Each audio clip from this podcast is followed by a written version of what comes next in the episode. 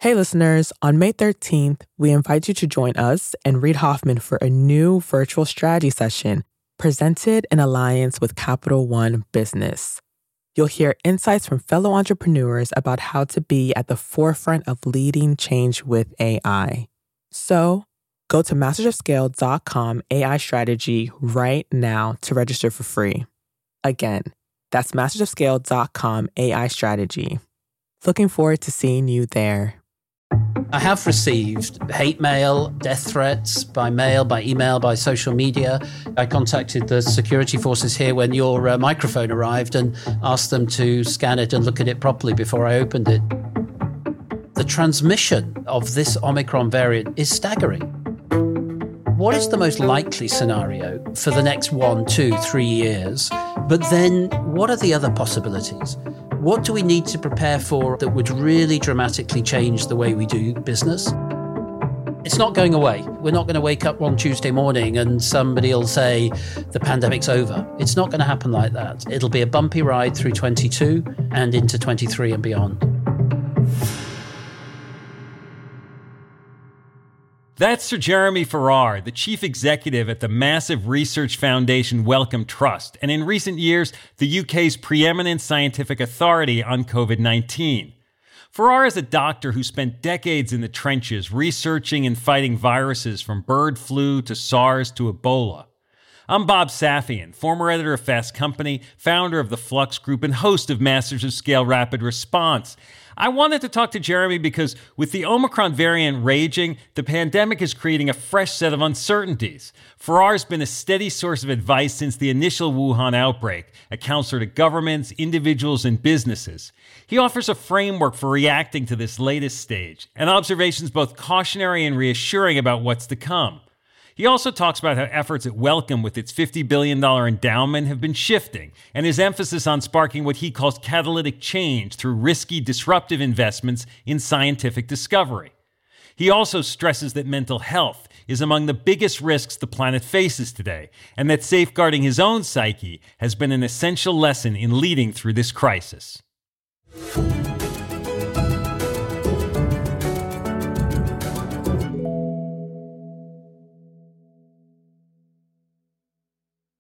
Hi, listeners. It's Erica Flynn, VP of Alliances and Audience Development at Wait What, the company behind Masters of Scale.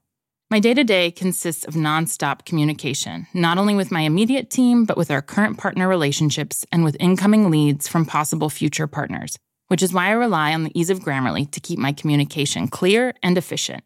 One confusing email can turn into several confused replies, which can turn into an unexpected meeting which no one wants, needs, or has time for.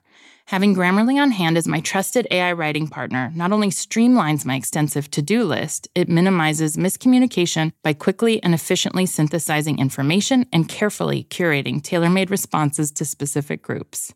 In fact, companies that use Grammarly to communicate can save 19 days per year per employee. Grammarly eases the writing process. It's a writing partner from the blank page to the last word typed before hitting send.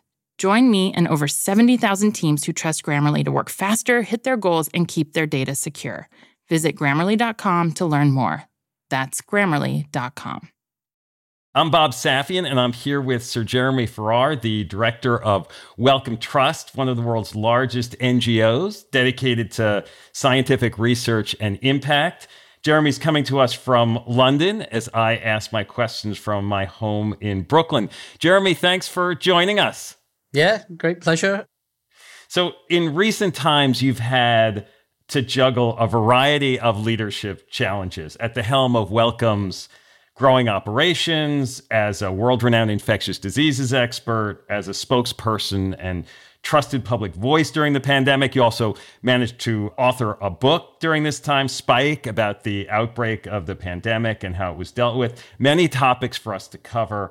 But I have to start with Omicron this latest variant has many of us rethinking our approaches yet again as individuals, as businesses. The COVID positivity rates here in New York have been off the charts. Some report that half of all Europeans will eventually be infected. China is locking down entire cities again. How much should we all be hunkering down? Yes, perennial question. It keeps coming back, and we keep reacting to events rather than uh, being ahead of them. And too often, I'm afraid, in the pandemic, we've thought we've seen the worst and we're through it now. And we'll have Freedom Day, and you know it comes back to bite us. A degree of humility, I think, is really crucial. We're only two years into this pandemic, and uh, this will not be the last variant. I'm sure we will see more. There's a lot of good news, in a sense. The vaccines continue to be incredibly good at protecting you from getting severely ill and dying. That's hugely positive. So there is a lot of good news and a lot of progress, but the transmission of this Omicron variant is staggering. In London around New Year, it got to one in nine, one in 10 people infected. I've never seen anything like that in my whole career. We've got to be hopeful that with that very high transmission, we will gain some degree of immunity. So maybe Omicron is the turning point when we start to see some light at the end of the tunnel of this pandemic. And when you say we're only two years into the pandemic, it sort of sounds from you like this is just going to continue, that in some ways COVID 19 will become endemic in the way influenza is endemic? Yeah, it's not going away. This is now part of humanity, and the next generations will still be talking about Omicron. I don't really like the comparisons with influenza. I think it's a little bit too simplistic to say it'll become like influenza. I think we've got a quite a while to go before that will be true. This is happening all over the world at more or less the same time. That's 7 billion people being infected on a cycle of waves. And that, of course, raises the possibility that there'll be new variants. We're not going to wake up one Tuesday morning and somebody will say the pandemic's over. It's not going to happen like that. It'll be a bumpy ride through 22 and into 23 and beyond. A lot of the folks who listen to this show are business people like yourself running large organizations. One of the challenges is how do you plan when you really don't know what's going to be happening next? With this particular variant, do we have a sense of what the trajectory is going to be like and how we plan around it? Many people have got used to the concept of R, how transmissible something is. The natural R of this infection may be 9, 10, or 11. If you think the original strain from uh, China would had an R of 3, you can see that's a massive difference. One of the results of that is that the upswing of the pandemic wave will be very fast. This started in November, and before the end of December, this had spread to the whole world. My guess is that this pandemic wave will come down fast as well. And actually, we've seen that in London. We've hit peak within less than a month in London, and it's already starting to come down. Well, I think we're already starting to see that in New York. We're probably hitting peak and it's starting to come down. So I think this particular wave will go up quicker, reach peak quicker, and we'll come down the other side quicker and we'll get back to lower levels of transmission quicker than we have done perhaps with some of the other variants. But your comment about how do we deal with uncertainty, I think, is at the heart of this. And every organization is going to be different. I think the world has become much better at handling that uncertainty. I think actually many companies, individuals, families have become pretty good, pretty sophisticated at judging their own risk and changing their behavior dependent on what they perceive the risk to be. And actually, I think people's behavior has changed ahead of where government policy has often been. And that's to be applauded. The way I think about this is, is what is the most likely scenario for the next one, two, three years? And probably base my decision making around that scenario but then perhaps quieter and in more in the background think what are the other possibilities what do we need to prepare for on the downside that would really dramatically change the way we do business and what can we prepare for on the upside? And have a contingency set of options that get us ahead of our thinking so that we're not always reactive but we're starting to be proactive. We know what we would do in certain scenarios. And there aren't 100 scenarios. There's probably five or six reasonable ones. And I, I think organizations can get their head around that sort of number. You're asked so often to give advice on imperfect information in this time, you know, things changing, advice shifting, things getting updated, which can undercut trust. In messaging, is there an impulse to be more conservative about how you describe what things are so people are more likely to be surprised with good news than bad news? How do you walk that line? Communicating uncertainty is really very, very difficult. But there have been, I think, good people that have stepped forward, and we watch people like Tony Fauci in the United States communicating, I think, very clearly. The key to me, as I watch others doing it, is the humility that comes with being willing and courageous enough to say, I don't know. These are the possible outcomes that we face from here on in. And there are some that we can't predict. I think the transparency of that is the best way forward. You know, I think people have got used to that sort of communication style now, appreciating that nobody's got a crystal ball, but the range of scenarios is possible to play out. Take Omicron, for example. I mean, it would not be right to say nobody predicted it many people predicted we would see more variants. I've said already on this program that I think there'll be more variants. What the nature of those variants are, we can't predict. We can't predict when it'll happen or where it'll come from. But I think we have to be prepared that Omicron will not be the last variant, for instance. Mm. You mentioned Tony Fauci. On these shores, you're sometimes referred to as the Tony Fauci of the UK. Do you and he talk with each other? Tony won't be very pleased with that analogy, I'm sure, but it's a privilege to be associated with Tony. I've known him for many, many years, going back to SARS 1 and bird flu in Southeast Asia. And obviously, he's a, an icon of scientific endeavor. You know, he's not just a communications guru. He's also a, a brilliant scientist and a, a, fantastic leader. And I think the US has been, frankly, very lucky to have him. And the fact that he's stayed around and been through some tough times, that's a real tribute and I haven't spoken to Tony since before Christmas, but I'm sure I will do later this month, and I look forward to that. But he's faced some really tough times in the US, I think, and it's a huge respect to watch the way he goes about uh, what he does. Yeah, he was talking recently about the threats he receives, which uh, is that a concern you have?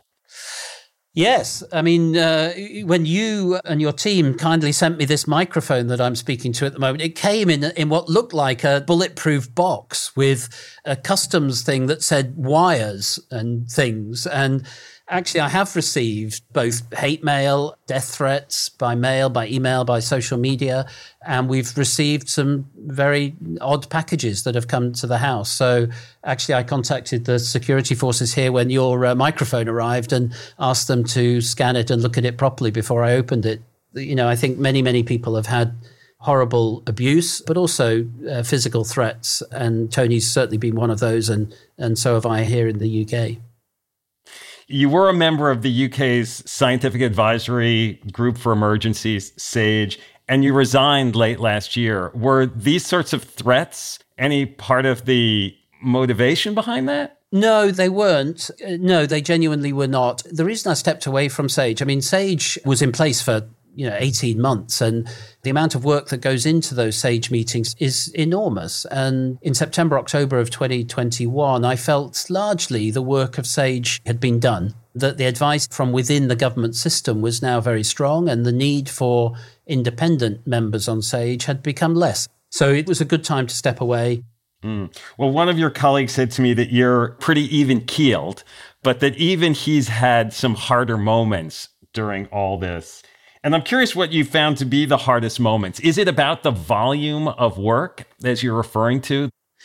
The work for everybody, particularly those, of course, in the health systems around the world, the volume, the, the uh, strain on systems has been astonishing. And because of the worldwide nature of this as well, issues in Asia, issues on the west coast of America, issues here in Europe and in Africa, the day has been stretched to meet with those time zones. So, you know, there are times when you've been on calls at four or five o'clock in the morning. So just the sheer volume has been staggering. But then also the combination of very many different activities from, yes, running your own organization as a chief executive, then as an advisor, then as a scientist as well, as well as then contributing World Health Organization, international agencies, World Bank and things. So it's the being pulled in multiple different directions that I think has took a while to get used to.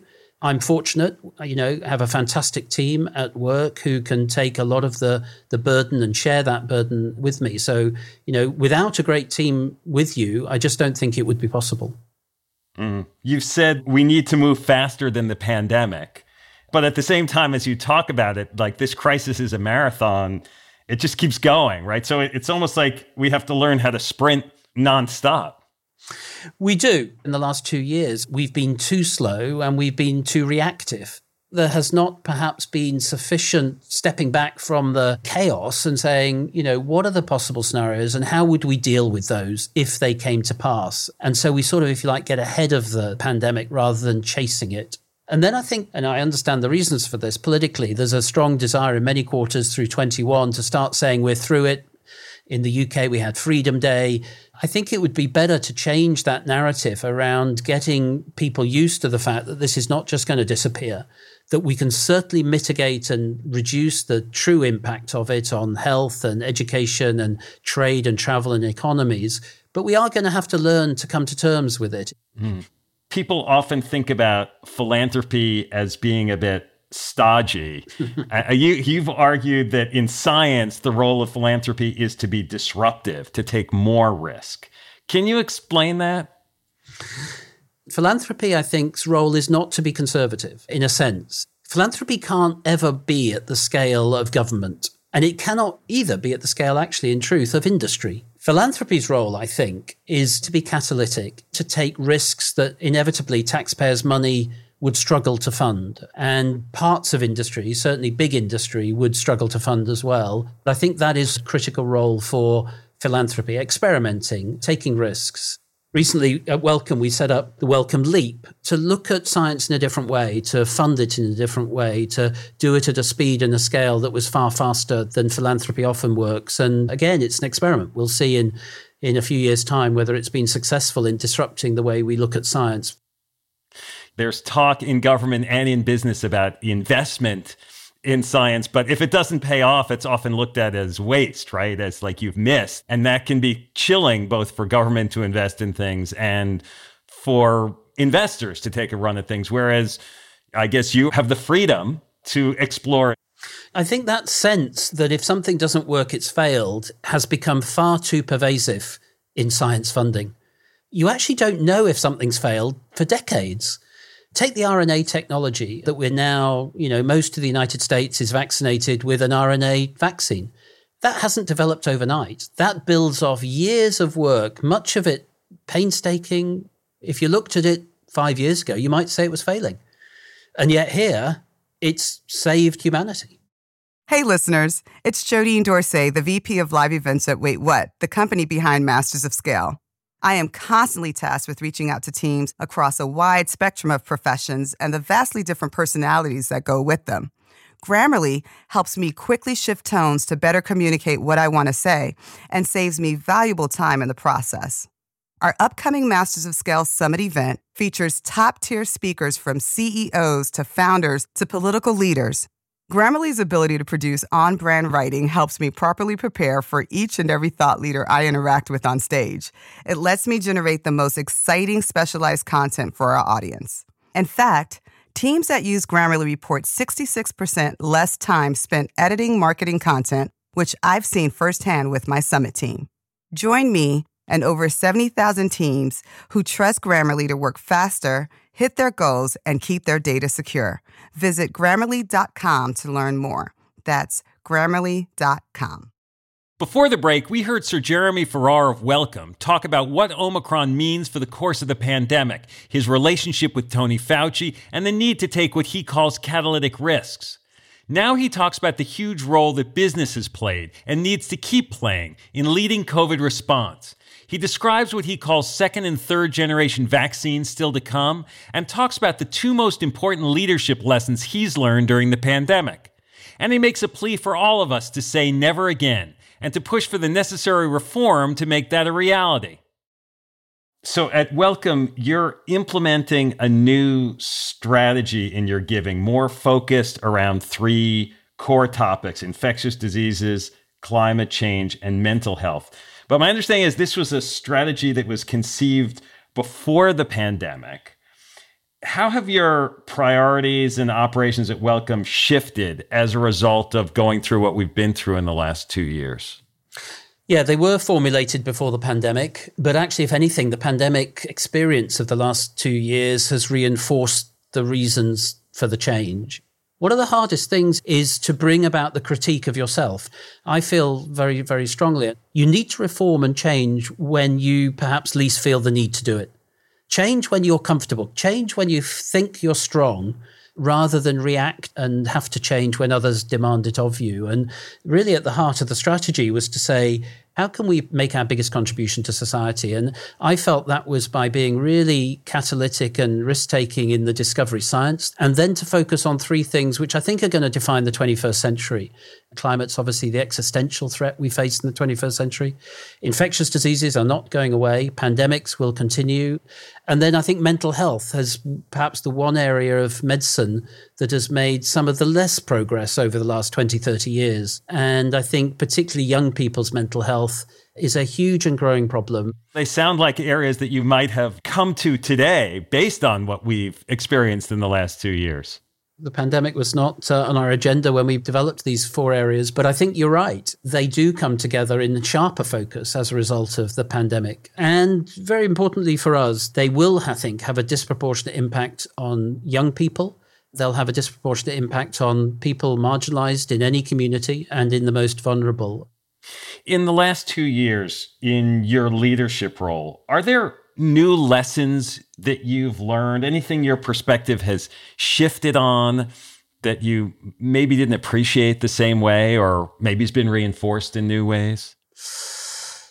Yeah, many. The importance of finding time for yourself, in a sense, protecting yourself, finding space to retreat to in a way. I found great regeneration, if you like, by playing sport, by playing cricket, which I appreciate nobody on this call will perhaps understand, but I take great joy in it. Others will go and play a musical instrument or go to a, a gallery or something. But I think finding space where you can clear your head where you can stop and think, where you can just buy yourself that little bit of time for yourself, actually, or your loved ones, I think is so important. So that would be one key lesson for me. And the second is take warning seriously. COVID 19 did not come out of the blue. Over the last 20 years, we've had repeated warnings going back to SARS 1 and uh, work I was involved in in Southeast Asia with bird flu and Zika and MERS and many, many other, Ebola, of course, take these warnings seriously. And I think at a time of where politics has become very short term, where the key issue is the midterm elections or the next election, everyone's on a two to four year cycle at most, if not the 24 hour news cycle. Really important to stand back. What do we want in the 21st century? And what are we going to have to do to invest over the long term? Hmm. In your book, in Spike, it references both the incredible scientific advances during this time and the challenges in coalescing global efforts for good. As we look for silver linings from this tragedy, how does that net out? Like, are you optimistic? Are you worried? So I'm optimistic because I think, on the whole, in the end, humanity historically has ended up in pretty good places. The trouble is, humanity often finds ways of going through some really bad periods to get to the good place. Mm. And I think we're going through a bad period at the moment. The geopolitics is part of the pandemic, I'm afraid. It goes back to where the virus came from and the way that was handled at the start and the blame game that was associated with it. And it's panning out now in the way that the United Nations, the World Bank, the WHO can function, the G7 and G20 agencies. And we really need these organizations in the 21st century because if you look at the great challenges climate change, infection, migration, access to good energy, clean energy, water whatever we think of the great challenges of the 21st century, they are all transnational. You cannot find a solution to these problems just in America just in the UK, just in China, just in India. You are going to be dependent on what your neighbors do. And so until we can see that our national boundaries are not going to suffice to address our great challenges, then I think we're going to make some very major errors and mistakes. And I think the pandemic has, again, brought that into focus. And we've got to learn, in my view, that lesson. Mm. Within Wellcome, you guys invest in so much forward looking research. I'm curious whether there's any research that you're most excited about. Yeah, huge number. It starts with discovery. I do think curiosity, basic, so called basic science, whether it's biomedical or social sciences, I think is the bedrock of future advances very excited by all of the work over the last 20, 30 years on genomics and genetics. And now that's starting to translate into patient benefit and population benefit.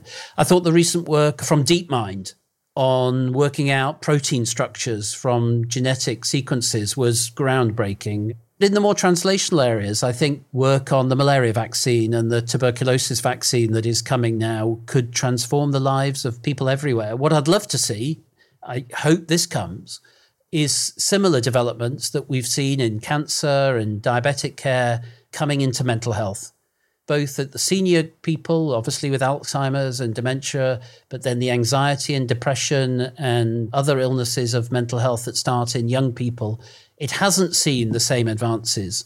And I think we've got to try and create a community that will bring the various bits of science and prevention together to make a real difference in mental health. Mm.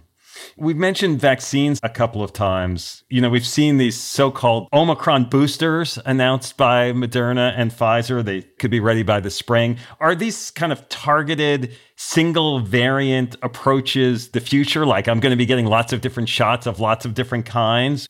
No, I think they're the short term future. I think the first generation vaccines, the ones I've had and I hope you've had, are what I call first generation vaccines. Incredibly safe highly effective at stopping you getting sick or going to hospital.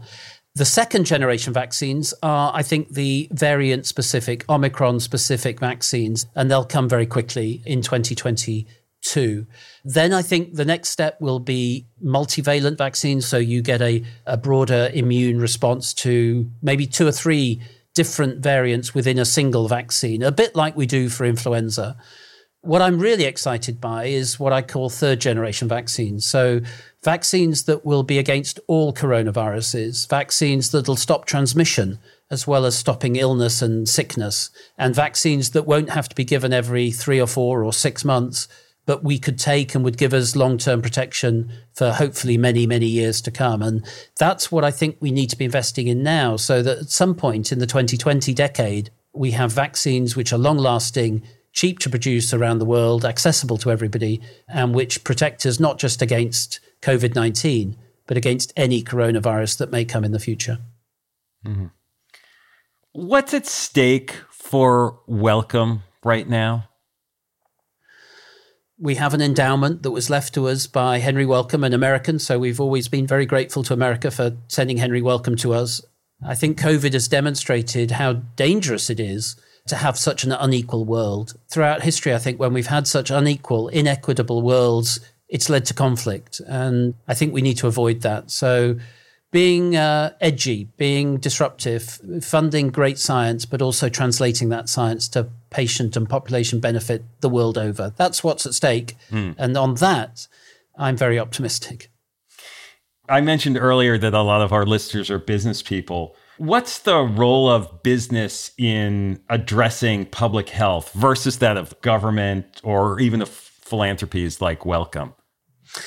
Huge role and multifaceted. The Edelman Trust Index, if you look at that, it's clear that many, many people trust their employer. Many people entrust the people they work with, even more so maybe than governments. And so I think organizations and companies have got a really critical role to play in providing information and, yes, indeed, when necessary, services to their workforce. Inevitably, government cannot provide everything, and largely through the pandemic. I think companies have really stepped up and provided that sort of additional level of information and support. I think we could push that even further. For instance, workforce mental health.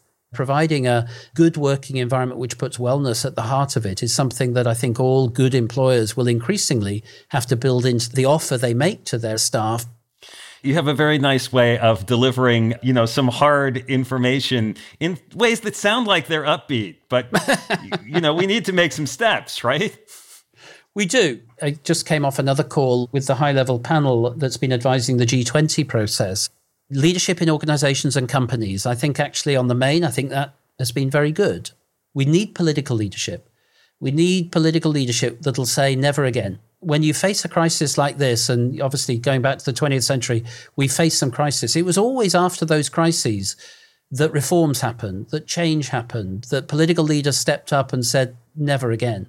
And I think we need that now, and we need to bring the world back together again. And and I suppose my one plea for the next few months, weeks, years would be for that political leadership. Philanthropy can do something, companies can do something, but in the end, it's political leadership that is needed to at least frame how things work, even if it doesn't necessarily do everything within that. Well, Jeremy, that's great. And thank you so much for taking the time to talk with us and with our audience. Really appreciate it. Oh, it's been a great pleasure. Thanks very much indeed. Hi, everyone. It's Jeff Berman, CEO of Wait What and co host of the Masters of Scale podcast. Like many of you, my to do list changes by the minute. Whether I'm working with partners or hashing out legal documents or brainstorming with our team, there is never a shortage of tasks that require attention and constant communication. Like Masters of Scale co host Reid Hoffman, I know artificial intelligence is a huge part of our future, and Grammarly is an enterprising leader in AI. With Grammarly, what used to take a few hours only takes a few clicks. It's like having a collaborator for my writing, helping me generate better first drafts and tailoring messages to our specific audiences. It's not only a superior AI tool, it is a safe AI tool. And as a CEO, security is always top of mind.